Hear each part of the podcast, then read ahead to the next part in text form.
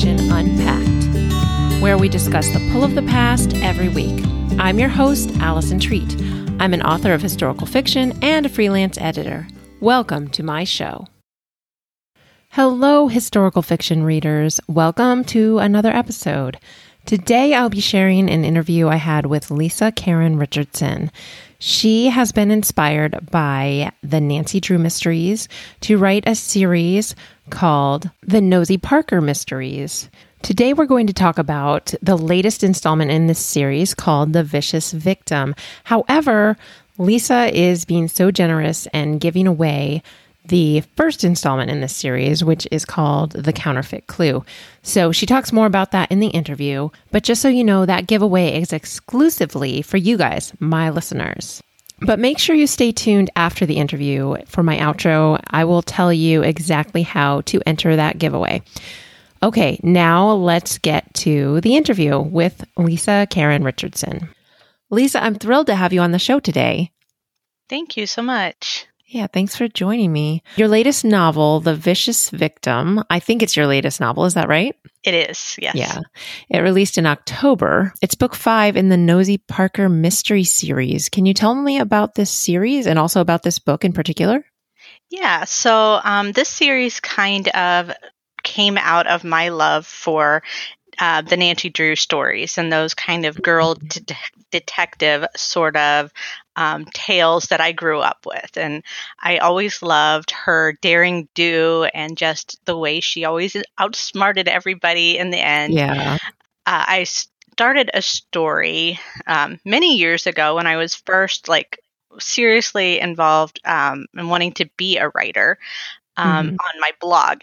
And i would i would write a chapter and then i would let the readers pick like what they would vote for what they wanted to happen next. And oh, so cool.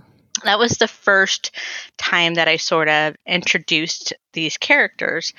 Um, and the first novel in the series kind of came um, from that original story later. Um, the series itself is kind of interesting and it grew out of um, the relationships that I've formed with other authors over the years, being part of um, novella anthologies and things like that. Mm-hmm. Um, so I am not the author of all of the books in the series. Yeah, I noticed that. Yeah, so I wrote the first one, and then um, the idea kind of behind the series is that all of these girls who were part of um, what was affectionately known as the Nosy Parkers and grew up in the 40s formed a fan club where they loved the girl detective stories. Mm. When they mm. grew up, they've kind of scattered to the winds, but they find themselves in situations where they put the skills that they learned during their, you know, detective days when they were um, young teens and, and preteens, and um, they put those to work and they end up solving mysteries that are real life mysteries. Um, and so I've, uh, like I said, I've mentioned, I wrote two of the stories. Deb Marvin has written two, and um, a newer author to us has written one. So um, we're up to five now, and it's been really exciting. They're all published with uh, Journey Fiction. Yeah, was but was the whole um, the series your idea, or was it in conversation with these other authors that you came up with the idea? Um, the series idea was mine, okay. um, but you know we've been able to expand it and I, I kind of pitched it out there. Um, there are more that are planned in the series. Um, Jennifer AlLee is uh, writing one now, which will be set in Hollywood and around sort of the a Dick Clark um, American Bandstand kind of vibe. So that's one to look forward to. Neat. Okay, so what holds them all together? They're all they're all about this group of girls. Mm-hmm. And yeah, so how do how do they end up in Hollywood versus the one I the one that you released in October is set in New York City? Right. So um, they all grew up in the town of Olentangy River Heights in um, Columbus, Ohio, that area, mm. um, and they were all part of the same fan club. Uh, they all, you know, attended all of the meetings together, and they would have um, you know like special uh, speakers like among themselves they would come up with ideas for like how to um, check you know for writing on a pad of paper you know after the top sheet's gone you know to to shave off the pencil graphite and, and use that those sorts of things oh. that you know they always just loved the stories they wanted to be detectives and when they find themselves thrust into um, sort of circumstances that are would allow for detective work to be done, um, they are not shy about picking up that ball and, and kind of running with it. Right. That's great. That sounds like so much fun. What age reader is it intended for? Is it intended for um like younger girls? Um, so our novels are not um, they're adult fiction. They're not okay. really um, this is like our grown up take on, you know, if right. these girls grew up and then took off um, around the world and you know yeah. what would happen you know as their lives as they start um, progressing in their careers and so forth um, and and just what might take place um, so they are not necessarily geared towards young children but they are all clean so um, if you have a teen or someone like that who's interested then by all means it would be uh, appropriate for them to read it. Right, right, great. Um, so I was able to read the beginning of your not of Vish, the vicious victim, mm-hmm. um, and it pulled me right in. It's just it starts right off with this mystery and intrigue, and it is very reminiscent of like Nancy Drew style. So, how did you get inspired to write the vicious victim in particular? Like, can you can you tell me more about that? Sure. So, um, my heroine Gemma is um, a, a would-be writer herself, and she's become enamored with um, all sorts of writing. She came to New York City because, you know, in the '50s, that was what you did if you wanted to be a serious writer. You know, like that was like yeah. the the dream job, the goal. Up until and, about 2000, I think it was. yeah. the advent of e-publishing has changed right. a lot. yes. Um, but so she always just had this sort of you know dream at, at heart um, and so she um, comes to new york city and she's taking the jobs that she can find um, as a writer and um, in the first book I, have tried to really use sort of the landmarks and um, draw in the details about New York City that make it special and um, just mm-hmm. unique, unlike anywhere else in the world. So, in the first story, you will find out a lot about the um, New York City Library and mm. that whole system. Um, and in the vicious victim, I focused a lot on Rockefeller Center. Right. Um, and it's just really, you know, it's fascinating to me. I love the real history that goes into to um, creating these worlds. Um, and so I think that's really, you know, once I had the setting of New York City, um, it kind of made sense um, when I came up with the idea for the murder and the vicious victim. You know, I needed a radio um, corporation, a broadcasting company. Mm-hmm. And so, you know, it kind of just fit. yeah. So, how did you have you spent time in New York City? How did you go about researching to make sure that it was accurate? I have not spent time in New York City for um, these novels, and, okay. and frankly, it's um, it's not the same as it would have been in oh, 1954 no. anyway. so, Especially now. Right. With the pandemic and everything, it just yeah. wasn't going to um, be the, the same um, vibe at all. But I have done extensive uh, research and pro tip for those who might be looking to record or to write for themselves if you're doing research the new york public library um, they have you can um, query them. Their research librarians will help you if you are stuck on oh, particular nice. questions or or things. Um, and so i have availed myself of that service a, a few times just like those thorny little things. You're like i just can't figure out this one thing with did police cars have sirens at this time you know yeah that's great how about did you watch like old movies set in new york did that help you um, get the um, right vibe? Oh yeah, or? I've yeah. watched um, all sorts of movies, and there's just so much information um, online now that's yes. available, and um, you know, from radio history to the Rockefeller Center itself, um, old pictures, um, old advertisements, and things like that from the 50s. They really help you just um, kind of dive into that whole world. Right. Yeah, that's great. So, what do you hope readers will learn from this book? Um, I, I or really from the just whole hope, series, if, yeah, if that's easier. yeah. I mean, pursuing your dreams is kind of a theme in all of uh, the the novels and the story. Just kind of not being um, afraid and stepping out to to do what you're passionate about. Um, I think is is probably a theme that ties them all together. Mm, okay. So you have quite a number of books out. Are all of your books historical fiction? They are. They are. Are they are they all mysteries also? or- They all have an element of mystery, um, some more so than others. I, I think that um, the counterfeit clue, which is the first one in this series, and then the vicious victim, are the most um, like traditional mystery stories. Okay. Um, the the others have either a, a mystery element or sort of an adventure kind of element. Okay. Um, are the others other are they all written for with the adult reader in mind? They also, are. yeah. Yeah. Um, and then I see. I know you mentioned you were in some novella collections, Mhm. but also I it looked like you've co-written some books. That's true. So- yeah, with um, Jennifer AlLee was my Okay. co-author. So, what was that like? What, how is that process? Um, how does it differ from writing a book by yourself? Tell me about that. Sure.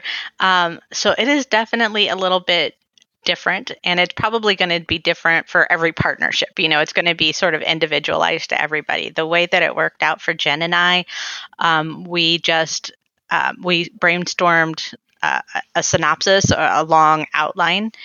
And then we took turns writing a chapter. And so, you know, if I wrote the Mm. first chapter, then she would read that chapter and um, make edits or changes and then write the second chapter and then Mhm. send it back to me and then I would write the third chapter and make edits and changes on chapter 2 and and move forward. And that's how we chose to do it and kind of what worked for us. Um, it's definitely something you have to kind of be willing to accept other perspectives and that is not for everybody when you're writing because it's writing is highly personal you know? And so when somebody else gets the epiphany about this major twist and you're like you know kind Yeah. of hyperventilate for a second then you gotta kind of step back and be like it's okay it's okay we can make this work this will work right. That's great. How did you decide to do that together? Was it something like a publisher was looking for, or did the two of you just say, "Hey, let's um, let's write a book together"? it was the latter we said hey let's write a book together we met Okay. at a writers conference and we really um, got to know each other we uh, jen had an idea that she was trying to pitch um, we started to brainstorm about it and it kind of changed substantially from like the original idea and um, Right. then she's like you know what this is so different and she really was not familiar uh, and had no history in writing historicals herself. She was Hmm. um, a contemporary uh, romance writer and so it was sort of out of her bailiwick. So she um, you know when when this idea came to her and we started to flesh it out she was like you know what? How would you feel about doing it together? You know and and so it kind of sprang from that. Okay, that makes sense. So, can you tell me a little bit about your career? How did you get started writing? I got started writing um, when I was really young. You know, my grandmother really um, always loved writing. We would um, go for walks in the woods, and she would come up with stories, and, and we would kind of go back and forth telling stories about the woodland creatures and that sort of thing. So that was always a yeah, it was always a part of um, kind of my personality growing up, just that love for writing. Um, and then about oh, it's been maybe twelve years ago now. I, I got serious about it and actually finished a full length novel that I started. You know, I'd started many projects over the years. Um, right. I got one finished. Um, that was not the first book that got published. Um, publication came after joining some writers groups and really um, learning more about the craft and trade of writing as mm-hmm. opposed mm-hmm. to just um, coming up with stories. Um, and so my first um, publication was in a novella collection, and that came about um, because of contacts I made and just getting to know people in the industry. And um, when there was an opening um, in this anthology, I was asked to to fill a spot, and I was able to come up with an idea that kind of fit with the the whole theme, and it worked out. Awesome! That is great. That was your 1st mm-hmm.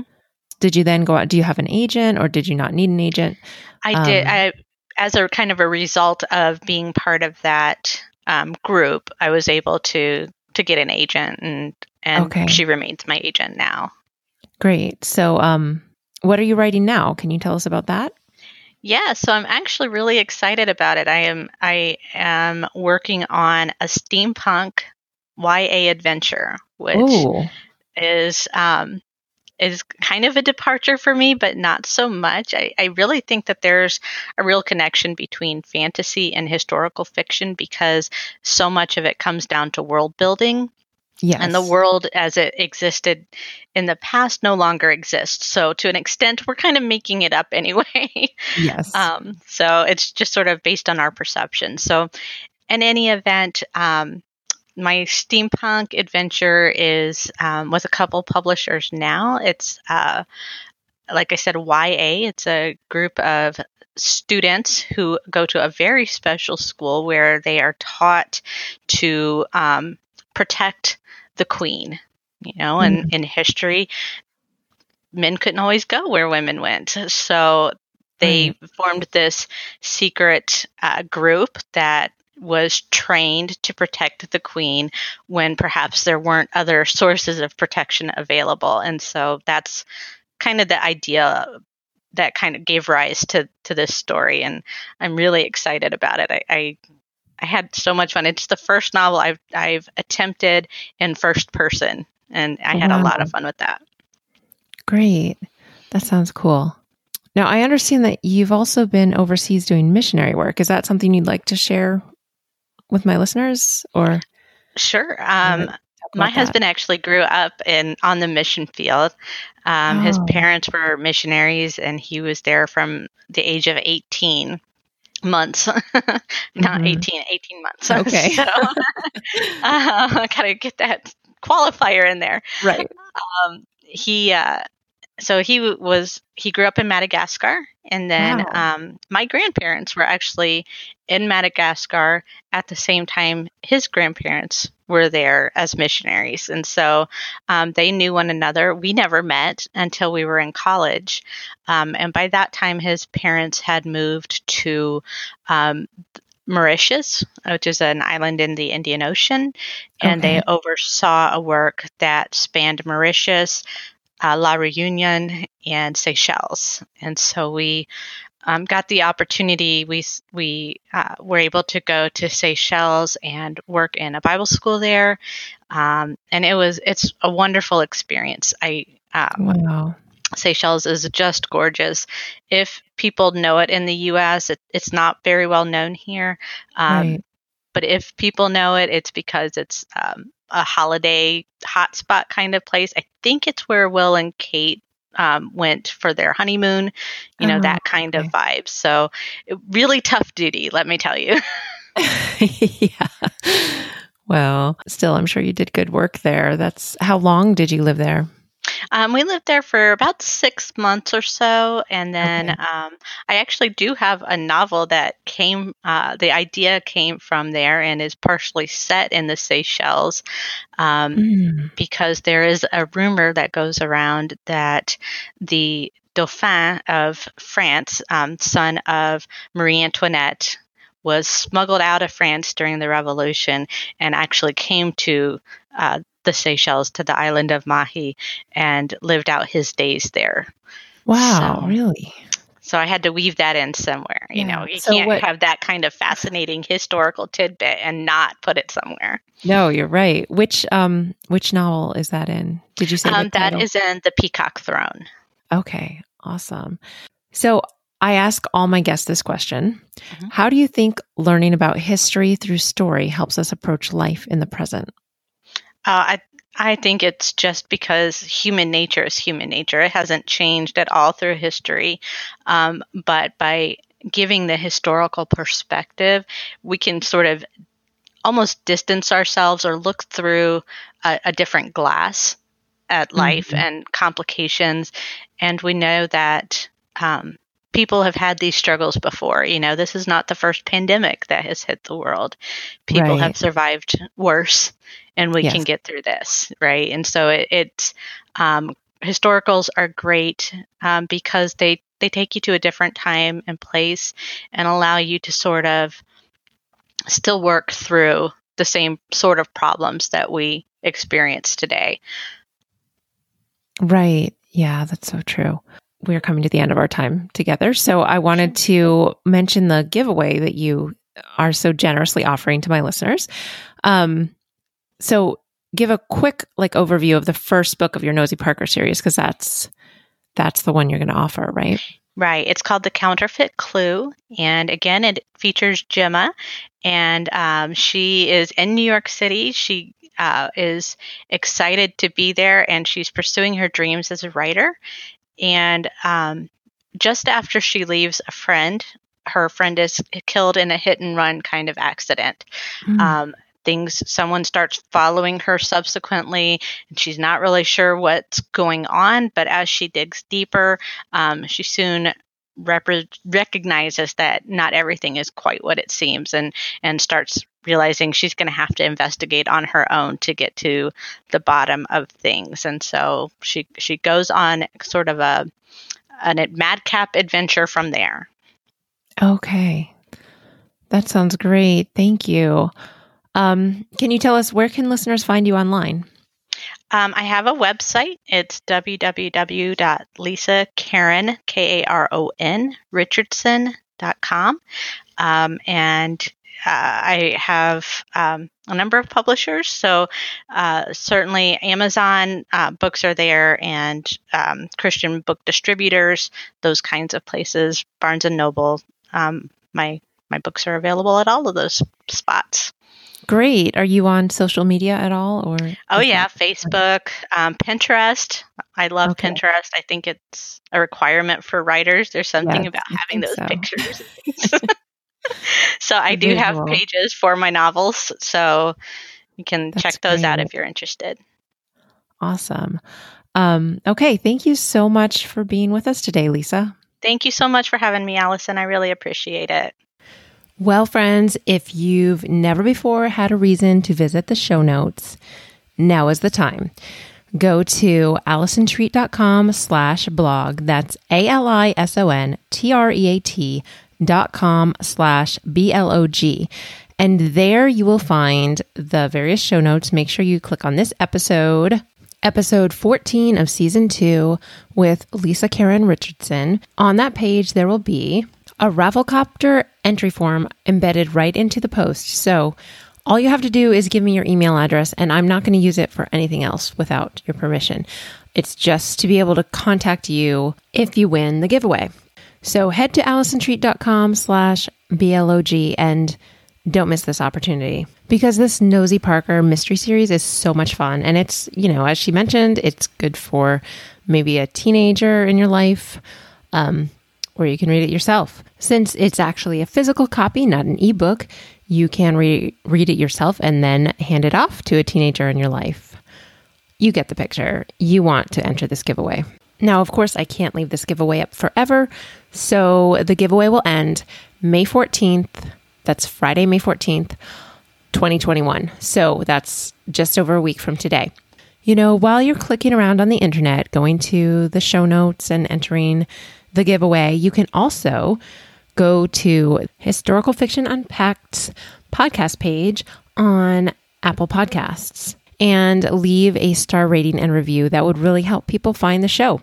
And I would greatly appreciate it. I'd also love it if you join the podcast group on Facebook. It's called Historical Fiction Unpacked Podcast Group.